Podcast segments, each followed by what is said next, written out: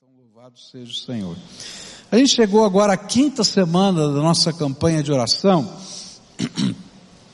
e o desafio que nós vamos receber aqui essa semana é de fazer diferente. Há um ditado popular que diz que nada muda se nada mudar, tá? E tem uma afirmação dentro das empresas é que se a gente espera resultados diferentes, não adianta a gente desenvolver processos iguais. Então não adianta eu, eu pegar, uh, ligar o botão da máquina que está lá na fábrica e todos os processos e todos os insumos, tudo é igualzinho e a gente esperar que no final da esteira tenha um produto diferente. Então, para haver diferença, a gente tem que fazer coisas diferentes. E o objetivo desta semana é incentivar você a buscar em Jesus um jeito diferente de agir, que produza resultados amplificados pela graça de Deus. Esse é o nosso grande objetivo. E a gente começou a estudar hoje pela manhã Lucas 19, versículos de 1 a 10, que vai ser um dos textos que a gente vai estar estudando durante essa semana. E eu queria ler outra vez esse texto que já começamos a ler e estudar hoje de manhã. A palavra do Senhor diz assim: Jesus entrou em Jericó, estava atravessando a cidade e morava ali um homem rico chamado Zaqueu, que era chefe dos cobradores de impostos. E ele estava tentando ver quem era Jesus, mas não podia por causa da multidão pois Zaqueu era muito baixo. E então ele correu diante da multidão e subiu numa figueira brava para ver Jesus, que devia passar por ali. E quando Jesus chegou àquele lugar, olhou para cima e disse a Zaqueu, Zaqueu, desça depressa, pois hoje preciso ficar na sua casa. E Zaqueu desceu depressa e recebeu, e o recebeu na sua casa com muita alegria. E todos os que viram isso começaram a resmungar. E este homem foi se hospedar na casa de um, este homem foi se hospedar na casa de um pecador. Zaqueu se levantou e disse ao Senhor, escute Senhor, eu vou dar a metade dos meus bens aos pobres, e se roubei alguém, vou devolver quatro vezes mais.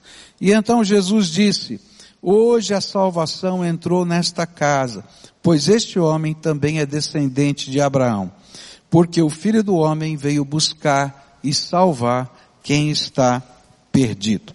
Eu expliquei hoje pela manhã que esse texto vem logo depois do texto nos evangelhos que fala sobre a cura do cego Bartimeu. E é muito provável que a notícia a respeito dessa cura milagrosa tenha chegado na frente de Jesus na cidade de Jericó. A notícia chegou antes não é? E Jesus estava caminhando com a procissão, com o grupo que vinha, com as pessoas adorando a Deus, louvando a Deus. Zaqueu era o chefe dos cobradores de impostos, né? Era um publicano, já expliquei semana passada o que é ser publicano, né? É, alguém que estava trabalhando para o Império Romano, por isso eles eram odiados pelos judeus, era um judeu que servia o Império Romano, e quanto mais ainda os cobradores de impostos porque eles levantavam dinheiro para sustentar o Império Romano, o opressor. E lá esse, naquele tempo, a, a, essa coletoria de impostos ficava na entrada da cidade como se fosse um pedágio. Então, muito provavelmente, ele ficou sabendo do milagre. O que está acontecendo? Por que, que esse povo está celebrando, está cantando? Ah, porque tem um rabi aí chamado Jesus que está fazendo milagres, curou um cego, ele está vendo. Ele disse, e agora? Que, que, por onde ele vai passar? Olha, ele vai passar por aquela rua ali. E ele era baixinho. Né? E aí então ele viu que não conseguiria ver no meio da multidão Jesus. E aí a gente viu hoje de manhã que ele fez duas coisas que um judeu distinto daquela época não faria. Ele correu porque normalmente eles andavam com toda pompa e circunstância, né, com aquelas roupas especiais. E ele correu para ver um lugar onde ele pudesse ver Jesus. E a segunda coisa foi subir numa árvore.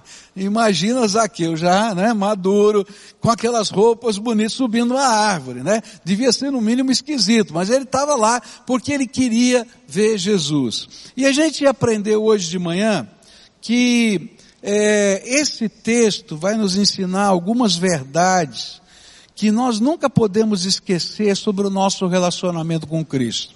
E nós estudamos hoje pela manhã a primeira verdade. A primeira verdade é quem busca, encontra. Tá? Quem busca, encontra. E aí a gente estudou por que que talvez Zaqueu tivesse subido na árvore, o que estava no coração dele, mas isso não é tão importante, o que é importante é essa verdade. Quem busca, encontra. Porque Jesus sempre está nos buscando.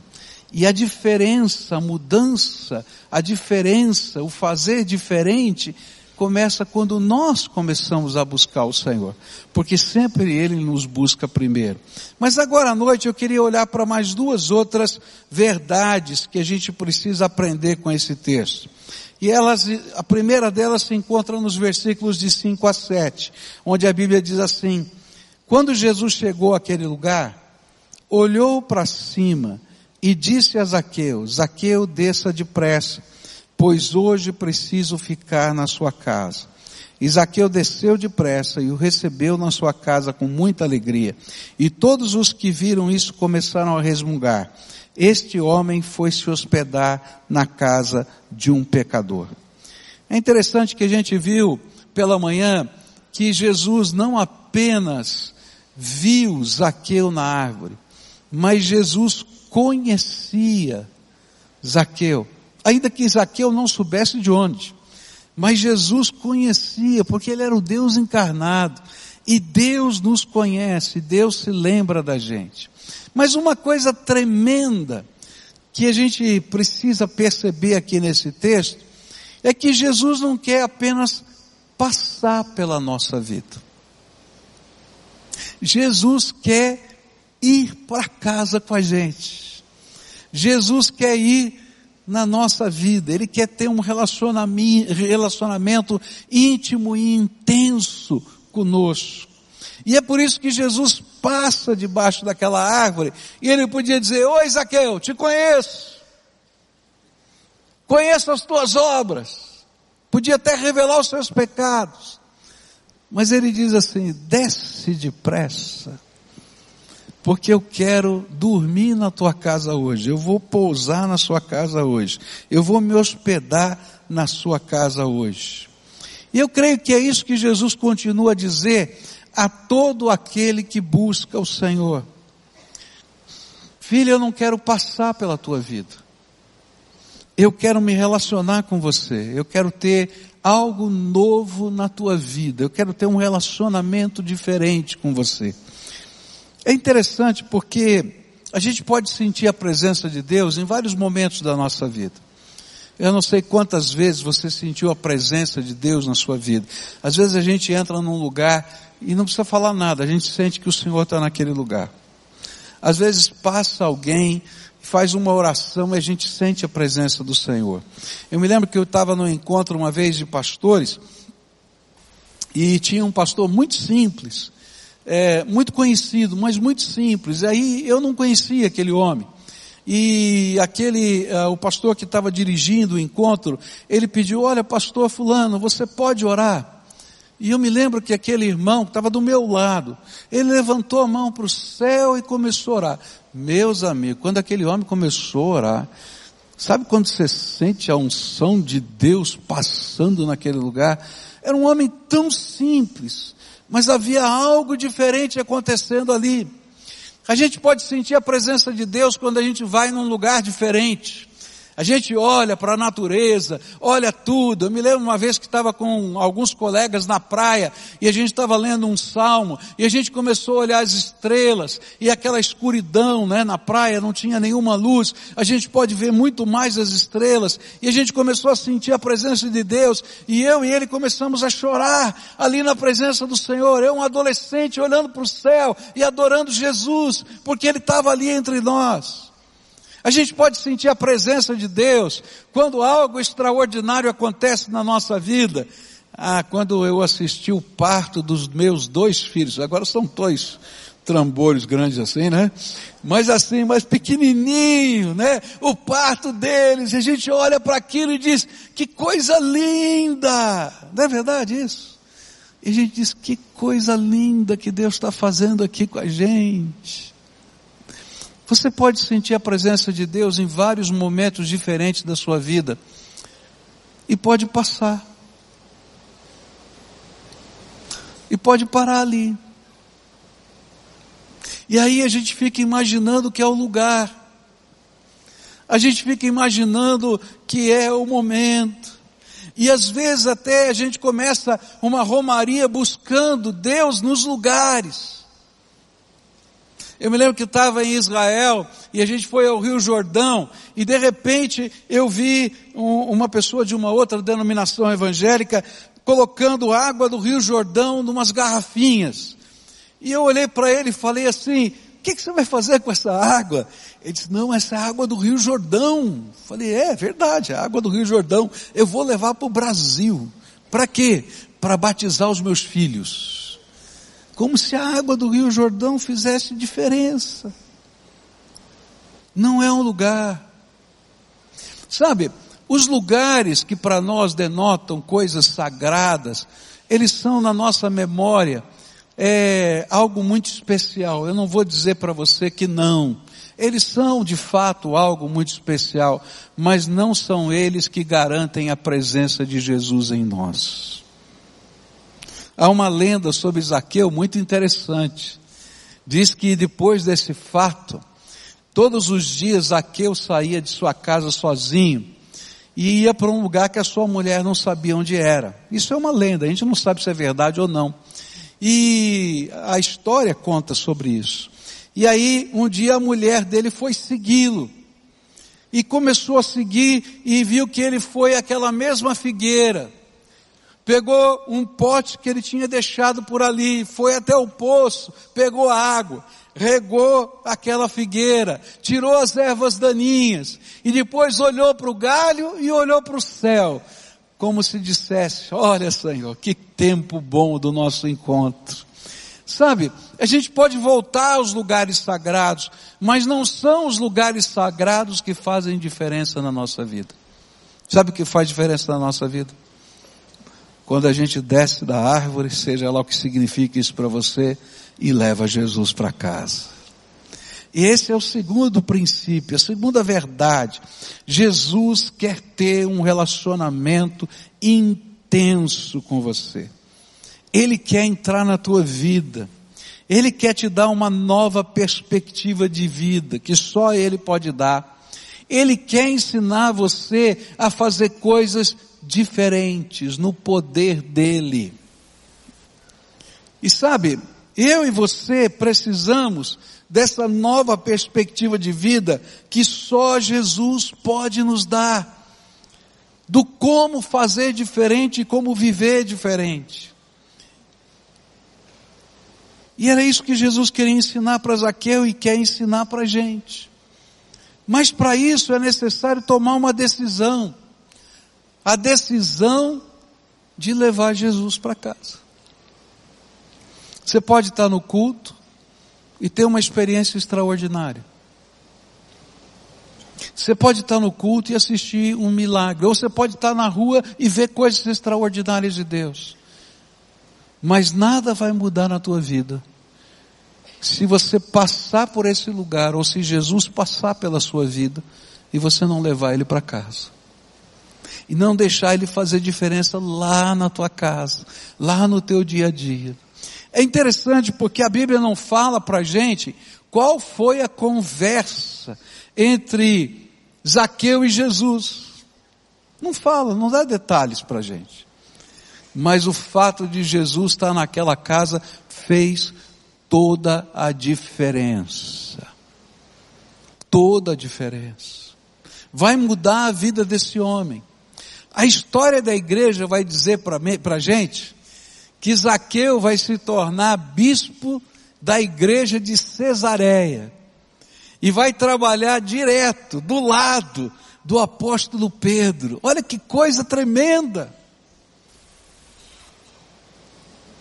Sabe por quê? porque um dia esse homem decidiu levar Jesus para casa.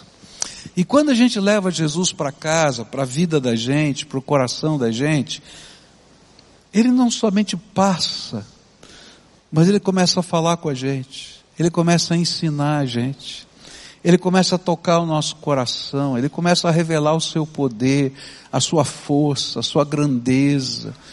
E no dia a dia desse relacionamento com ele, a gente vai aprender coisas tremendas do poder de Deus. E sabe, ele nos convida a participar de tudo isso. Isso a Bíblia chama de salvação. Quando nós decidimos descer de onde nós estamos e deixar Jesus comandar a nossa vida, nós vamos contar com esse Jesus que tem intimidade conosco, que começa a agir poderosamente na libertação da nossa vida. Se Jesus transforma a vida das pessoas, é porque ele tem poder libertador. Não tem o que possa amarrar você. Jesus é mais poderoso. Ah, você vai dizer, mas eu tenho um vício. Jesus é mais poderoso do que seu vício. Você vai dizer, eu tenho um temperamento. Jesus é mais poderoso que o seu temperamento. Ah, mas eu tenho aqui um, um ataque de Satanás. Jesus é mais poderoso que todo ataque de Satanás. E quando a gente leva Jesus para casa, Ele atua como libertador da nossa vida. Eu era adolescente, estava pregando na cidade de Ourinhos, e num grupo de adolescentes que fazia ar livre, pregava, fazia escola bíblica de férias nas igrejas, e tinha uma igreja muito pequenininha, que estava morrendo, e a gente descobriu daquela aquela igreja e fomos para lá ajudar. Passamos uma semana naquela cidade. E naquela cidade nós começamos a pregar na rua, num ar livre. E uma família ouviu a mensagem e nos convidou se podíamos pregar na casa deles. Podíamos fazer uma reunião de oração na casa deles. E eu me lembro que eu fui naquela casa. E quando cheguei naquela casa, começamos o nosso culto, começamos a orar, de repente chegou um senhor, um senhor já de idade. E eu percebi que houve uma movimentação muito estranha naquela casa. Era o pai, né, daquelas moças que estavam lá, marido da esposa que tinha nos convidado para ir àquela casa. E o homem estava bêbado, mas estava bêbado tão bêbado que eles não queriam que ele entrasse na sala. Entrou pela porta da cozinha, já foi um correndo lá, pegou o pai, uma menina pegou o pai, levou para o quarto, trancou o pai no quarto, para ele não sair do quarto, para não passarem vergonha. E eu nem entendi direito, só vi o senhorzinho entrando lá e trancar a porta, falei, sei lá o que aconteceu. E estou lá pregando e falando e etc. Houve tanta coisa bonita naquela casa. E no dia seguinte, aquele senhor levantou e disse para a mulher e para as filhas, na hora do café, eu ouvi tudo que aquele moço falou. Eu estava lá no quarto, mas eu ouvi tudo. E eu recebi Jesus como Senhor da minha vida. E o interessante é que todo mundo um olhou para o outro, Ixi, já vi esse filme. Já falou, já viu bêbado quando fala que vai parar de beber, né? Todo mundo diz, Ih, já viu o filme, né? E aí ele foi trabalhar. E todo mundo disse assim, ah, não, não, dou, não dou hoje. Você vai chegar de noite bêbado de novo. E o homem chegou inteiro. Ainda falou para a mulher, vamos para a igreja hoje, que tinha culto. Todo mundo olhou. E foi a semana inteira assim. Passaram-se muitos anos, eu nunca mais vi aquele homem. Esse senhor chamava-se, já faleceu, Mário Moraes. Um belo dia, chega lá em São Paulo, na igreja que eu estou pregando, que eu estou ministrando, que eu, sou, que eu fui pastor naquela igreja, chega uma família, aquela família inteirinha de ourinhos. E eles me procuram, dizem assim, nós queremos ser membros agora dessa igreja, porque nós mudamos para São Paulo. É. E aí, seu Mário, como é que está? Desde aquele dia que Jesus entrou na minha casa, nunca mais eu coloquei uma gota de álcool na minha boca. E aí ele se converteu, a mulher se converteu, as filhas se converteram, as netas se converteram. Hoje até os bisnetos deles são convertidos, porque o Senhor fez uma obra. Quando a gente leva Jesus para casa, coisas tremendas da graça de Deus acontecem. Não é sempre do mesmo jeito. Eu já encontrei pessoas que tiveram outros tipos de lutas com a mesma questão do alcoolismo, aí a libertação foi diferente. Mas o que eu quero dizer é que quando Jesus entra, alguma coisa acontece. Porque Ele é o libertador. Ele é o libertador. Tem gente que eu conheço que é membro da nossa igreja, que era possuído por Satanás. Mas quando Jesus entrou na casa, houve libertação, manifestaram-se demônios. Mas hoje não tem mais nada disso, porque o Senhor entrou naquela casa. Porque Jesus é o libertador. Jesus não é só o libertador, ele, com a sua presença, ele é consolação para a nossa vida. Eu me lembro que um dia estava aqui no culto, terminou o culto, tinha uma jovem, essa jovem estava chorando, chorando, chorando, chorando, ninguém conseguia conter aquela mulher. E aí a gente começou a falar da graça de Deus, era a única coisa que a gente podia fazer. E Jesus entrou na casa daquela mulher e transformou a vida dela, porque Ele é o consolador. A gente chega na presença de Deus quebrado, mas o Senhor transforma os caquinhos da gente em obra de arte. Mas a gente tem que descer da árvore. E não apenas se conformar com Jesus passando pela nossa vida. Mas a gente tem que ter um relacionamento com Ele. Ele é poderoso. Ele é poderoso para fazer tanta coisa, mas é necessário que a gente viva com Ele. Aprenda dele, tenha comunhão com Ele. E uma das coisas mais maravilhosas é que quando a gente se relaciona intimamente com Jesus, profundamente com Jesus, a gente começa a entender a grandeza do amor dele. E o amor do Senhor se torna a nossa motivação.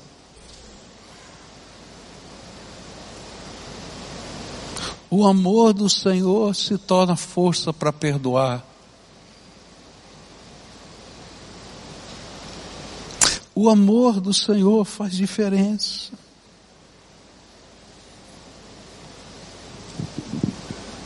Tem uma moça aqui, está aqui, bem aqui, do meu lado aqui, né? Você tem que entrar no canal da Jaque lá, que é maravilhoso, viu? E ela uma vez contou o seu testemunho. Posso contar um pedacinho do seu testemunho? Eu acho tão tremendo isso, né? Você sabe que ela tem uma paralisia cerebral e por isso ela tem dificuldades imensas. E isso foi fruto de um erro médico.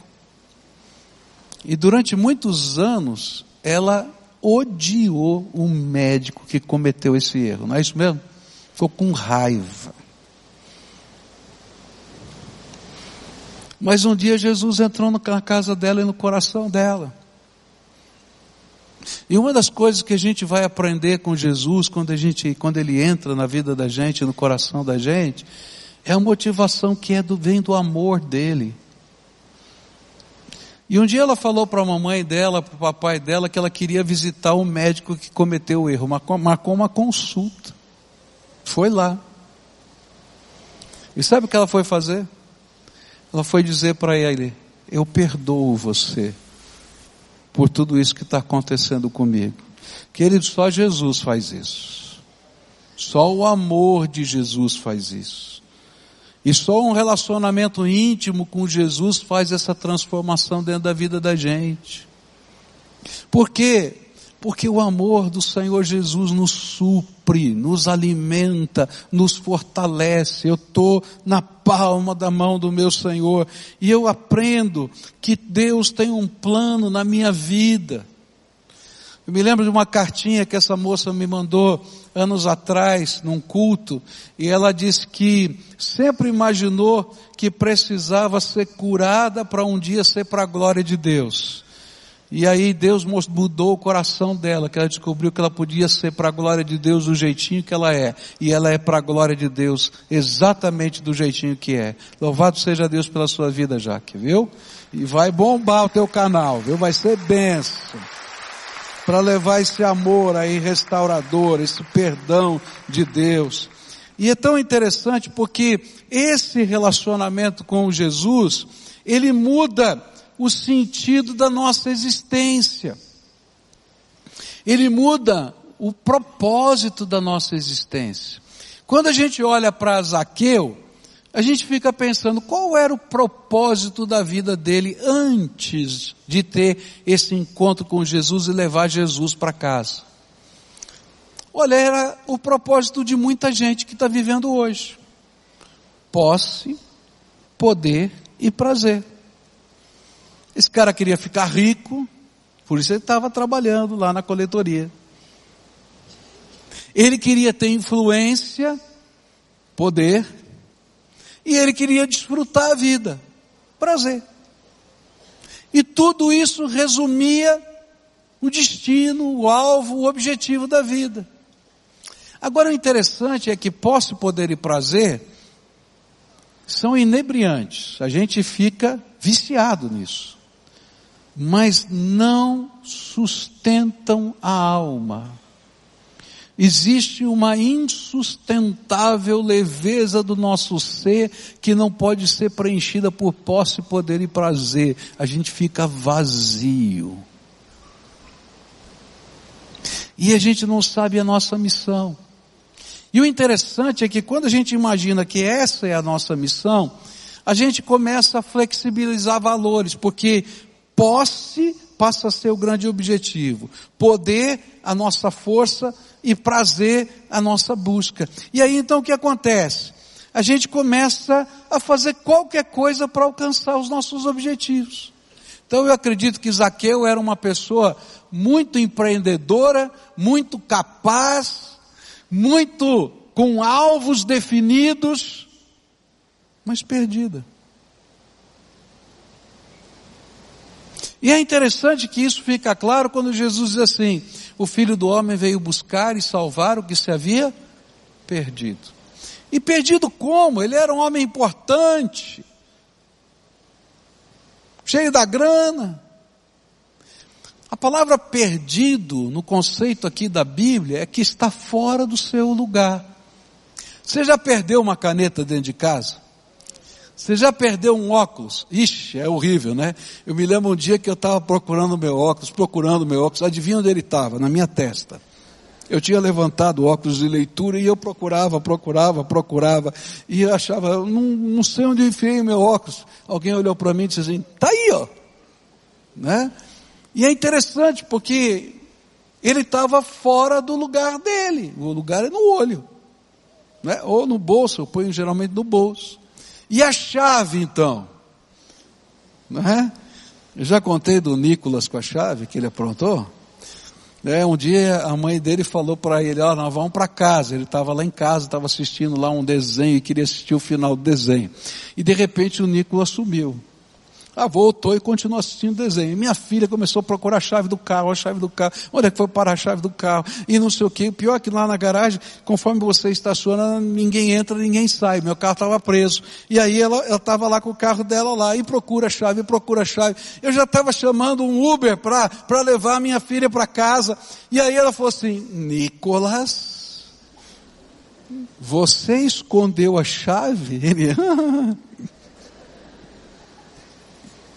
Nicolas, mamãe, eu acho que ela está debaixo da árvore de Natal.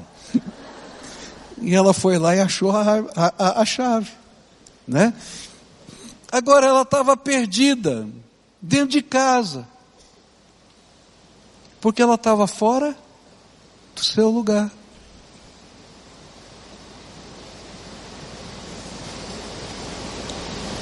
E é justamente isso que está acontecendo com muita gente aqui. Tem sonhos, tem objetivos, estão alcançando seus alvos, mas estão perdidos, porque estão fora do lugar. Porque Jesus gostaria de ter uma intimidade profunda com você e realinhar os valores, os propósitos e os alvos da sua vida. E a palavra de Deus vai dizer que Jesus veio a esse mundo com o propósito de buscar e salvar aquele que tinha se perdido. E é por isso que ele passa pela nossa vida. Porque ele está buscando a gente. Mas ele veio nos salvar. Ele veio nos arrancar do que está nos escravizando, ele veio mudar a perspectiva, ele veio, veio perdoar os nossos pecados, ele veio para que nós que estamos fora do lugar, por uma razão ou outra, possamos encontrar o propósito do plano de Deus e possamos ser levados na direção desse propósito de Deus, na presença da Sua glória. Mas tudo dependia de uma decisão. Desce depressa, pois eu quero ir hoje para sua casa. E o interessante é que quando a gente toma uma decisão dessa, a gente imagina que a gente vai ser aplaudido. Então, se você hoje levar Jesus para sua casa, não espere ser aplaudido. Porque você lembra os comentários que saíram? Como é que Jesus vai para a casa de um pecador? E Jesus estava dizendo: Eu vim buscar e salvar o que havia se perdido.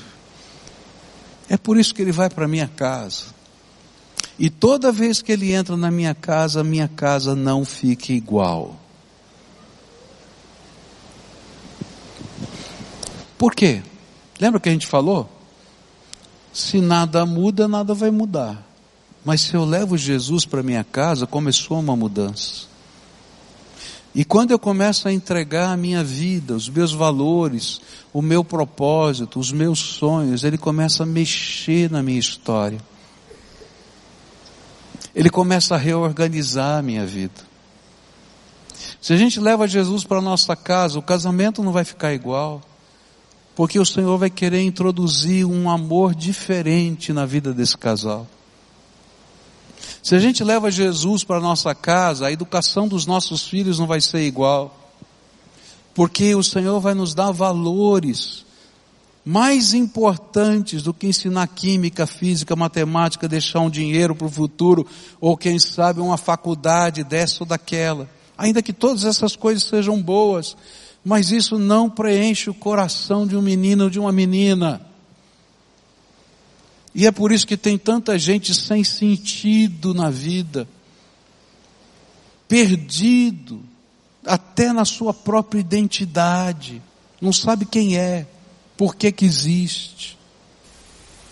Não dá para ficar do mesmo jeito quando Jesus vai para a nossa casa e a gente permite que ele entre nos nossos negócios. Mas Jesus entra nos negócios? Entra sim. E ele começa a transformar os valores da nossa vida também nos negócios. Porque quando ele entra na nossa casa, nós nos tornamos povo de Deus, corpo de Cristo, expressão viva de Jesus na terra. E essa é a obra transformadora que só Ele faz. Eu não estou pronto. E nem você está pronto. Eu só não quero que Jesus passe e vá embora. Eu quero aprender com Ele todos os dias da minha vida. E enquanto Jesus estiver tendo liberdade na minha vida e na minha casa, coisas tremendas da graça de Deus vão acontecer. Jesus passou por ali. E aí o final dessa, desse texto vai dizer que não ficou do jeito que era. Chegou um dado momento que Zaqueu disse para Jesus: Jesus, e eu não sei porquê, a Bíblia não explica. Ele diz assim: Jesus, metade do dinheiro que eu tenho eu vou dar aos pobres. Ele não deu o dízimo, não. Tem gente muito orgulhosa porque dá o dízimo. Ele pegou a metade de tudo que ele tinha, propriedades, casas, tudo. E deu. Eu imagino o impacto de Jesus na vida desse homem. E depois ele disse assim, ó, fora isso, pô, metade já é bastante, hein? Se eu fui injusto com alguém ou lesei alguém financeiramente, eu vou devolver quatro vezes mais. E aí entra uma coisa tremenda, duas coisas que não fazem parte de uma pessoa que está buscando posse, poder e prazer. Liberalidade.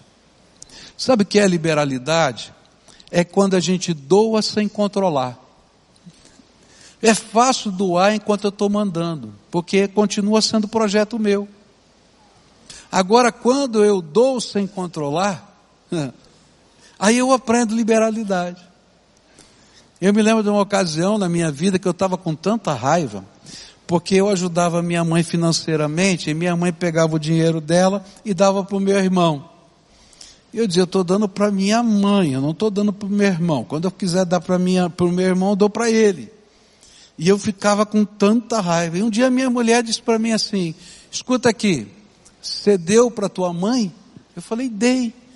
Então ela faz o que ela quiser com o dinheiro dela. Não se mete mais nisso. Mas isso não era liberalidade, era controle. Agora Jesus entra lá e faz esse homem entregar sem controle. E está dizendo, Senhor, é para a tua glória, faz do jeito que você quiser, quem manda é o Senhor. Se vai ser bem usado ou não vai ser, problema é teu. Eu aprendi que eu não estou preso, nem sou o controlador. Isso é liberalidade. E mais, reparação.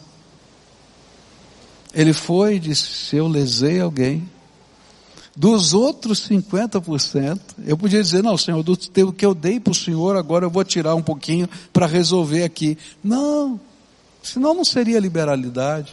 Eu continuo no controle. Eu vou pegar agora e vou começar a fazer acertos na minha vida. E essa é uma coisa linda quando Jesus entra na nossa casa. Ninguém passa por essa vida sem deixar marcas positivas e negativas. Ninguém. E muitos de nós não lembramos do que fizemos que machucou o coração de outros. E a gente nunca volta para reparar. E a gente deixou um trilho de gente machucada pela vida. E aí, quando Jesus entra na nossa casa e a gente aprende os valores dele, a gente não apenas vive essa liberalidade, mas a gente volta lá para reparar. E sabe, não é fácil reparar, porque nem todo mundo está preparado, até para ouvir um pedido de perdão. Mas a gente não está preocupado com isso. A gente está preocupado em cumprir o propósito de Deus para a nossa vida. E se, homem, se esse homem se tornou bispo da igreja de Cesareia, ajudante de Pedro em cuidar das ovelhinhas do Senhor. Porque lembra o que Jesus falou? Cuida dos meus cordeirinhos. Era porque um dia Jesus começou a viver na casa de Zaqueu. E mesmo depois da sua morte e ressurreição, ele continuou vivendo lá e fazendo diferença na sua vida. Hoje Jesus está passando aqui por nós. E ele pode passar e você ter uma experiência gostosa, dizer que legal, senti a presença de Deus hoje, que maravilha. Mas vai acabar. E quem sabe você queira ir a um outro lugar santo, sagrado, você queira subir uma montanha. E eu quero dizer para você, são lugares maravilhosos que deixam marcas bonitas. Mas o melhor é viver com Jesus todo dia na casa da gente. E hoje Jesus quer dizer para você: desce depressa, porque eu quero ir com você para a sua casa. E eu vou morar lá. E ele vai dizer: e eu não vou ser visita, eu vou ser o dono da tua casa. O negócio é sério. Mas é maravilhoso. Às vezes eu gosto de fazer umas coisas doidas lá em casa. Eu fico olhando para ver se não tem ninguém vendo, tá? Mas eu levanto, às vezes, eu entro num quarto, entro na minha sala ou num lugar, levanto a minha mão para o céu e começo a adorar Jesus e digo: Jesus, tu és o Senhor dessa casa. Tu, tu és o Senhor da minha vida. Que o Senhor seja glorificado. Que o Senhor receba louvor, gratidão. O Senhor é o dono. Algum tempo atrás alguém me disse assim, olha pastor, o senhor tem que mudar de casa e a sua mulher vai ficar curada. Eu falei, por quê? Ah, porque aí nessa casa tem algum problema. Eu falei, não tem não, porque ela é de Jesus. Todo dia eu levanto a mão lá e digo, Senhor é tua. Ninguém entra aqui sem a graça e a orientação do Senhor. Pode vir quem for, tem anjos aqui, ó. E assim, ele é o rei. Nessa noite eu queria orar com você, como a gente sempre faz em todos os cultos. E eu queria dizer para você: Jesus está passando por você. Ele está aqui.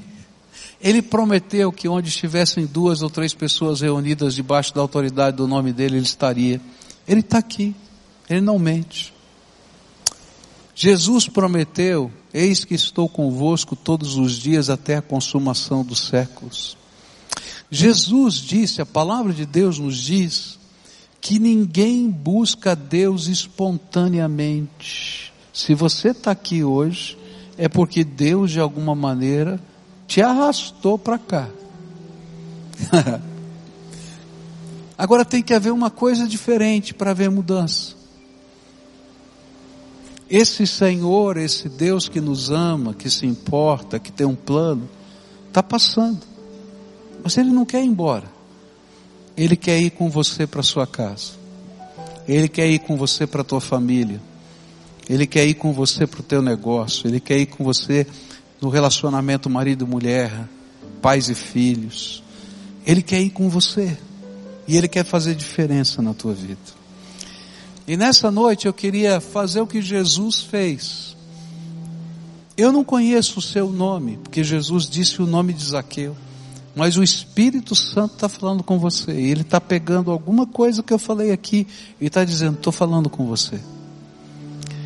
Então, se você está ouvindo a voz do Espírito, escute agora o que o Senhor tem para você. Desce depressa, porque eu quero ir com você para a tua casa. Vem para o encontro com o Senhor e faz entregas. Quais são os teus alvos? Quais são as coisas que você controla?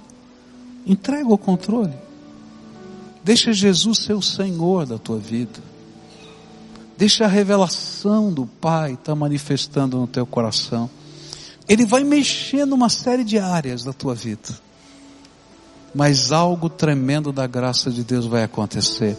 Porque Jesus está com a gente. E alguns vão dizer, você é maluco. você acha que todo mundo aplaudiu Zaqueu, não só por ele ser um publicano, mas você acha que todo mundo aplaudiu quando ele deu metade dos seus bens, quando ele, quando ele começou a devolver o dinheiro que ele tinha tomado de alguém? Todo mundo disse, é louco rapaz, para com isso, tu vai ficar pobre. mas ele disse, agora eu descobri uma coisa maior que dá sentido à minha vida. Então, nessa hora, se Jesus está falando com você, está falando com a tua família, está falando com o teu coração, e talvez você esteja aí do lado da sua esposa, dá um cutucão, marido, esposa. Eu queria orar por você nessa noite. Se o Espírito de Deus está falando com você, ele é digno de uma resposta. E a gente vai dar passos de fé. Eu vou convidar você para vir aqui à frente para a gente orar. Vai saindo do seu lugar agora, vai vindo para cá. Se o Senhor está falando com você, desce depressa, vem, desce. Você está lá na galeria, vem para cá, em nome de Jesus. Desce depressa, o Senhor está falando com você. Responde, responde a voz do Espírito Santo, vem, vem, entrega e diz: Senhor, eu quero te levar para minha casa. o, senhor, Senhor vai levar, eu vou levar o Senhor. E o Senhor vai dirigir a minha vida. Eu não sei como é que vai ser esse negócio, não, mas eu quero. Então deixa o Espírito Santo de Deus te guiar agora. Talvez você tenha sonhos, visões, motivações. Coloca aos pés do Senhor Jesus, entrega o controle para Ele. O controle é dele. É tão mais leve. Às vezes a gente é tentado a manter o controle. Ah, eu sou tentado. Tenho que falar a verdade para você. Não é? E quando eu me vejo, às vezes estou querendo pegar o controle de novo. E o Senhor diz: É meu agora. Senhor, já entendi, está aqui. E é tão gostoso, porque eu vejo Ele fazer coisas que eu nunca imaginaria que Ele faria. E Ele resolve situações de maneiras que eu nunca pensaria em resolver, porque Ele está no controle. E a gente entrega.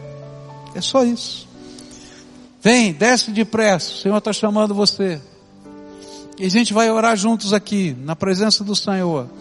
E o Senhor vai fazer a obra dele. Eu não tenho poder para fazer essa obra, mas Jesus tem. E é Ele que vai fazer. E quando Ele começa a fazer, que coisa tremenda é. A gente não pode nem imaginar porque é Ele que está no controle. Coisas imponderáveis do Senhor vão acontecer. Vamos orar juntos aqui. Quem mais está chamando? O Senhor está chamando. Vem. Pode vir. Isso. Vem. Isso. Vem. Em nome de Jesus. Se o Senhor está falando com você, vem. Tem lugar para você aqui. Oh, Senhor, bendito seja o teu nome, não é? Porque Ele está agindo aqui no nosso meio. Está passando e a gente está dizendo: Vou, vem Senhor, vem para minha casa. A gente vai orar. A primeira oração é a tua. É uma oração de entrega.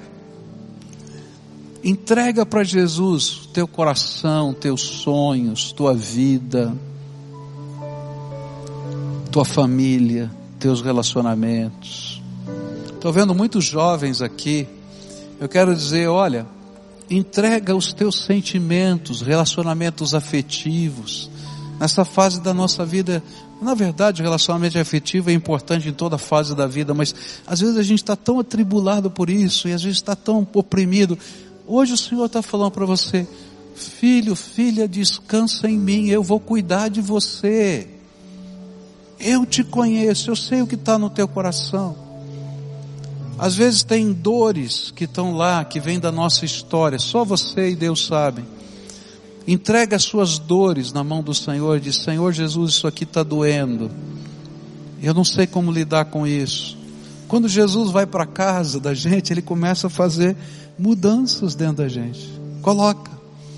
Se a família está vivendo um momento de tribulação e angústia, entrega o controle dessa tribulação e angústia. Às vezes a gente quer resolver e a gente não consegue, a gente já tentou tanto e não conseguiu.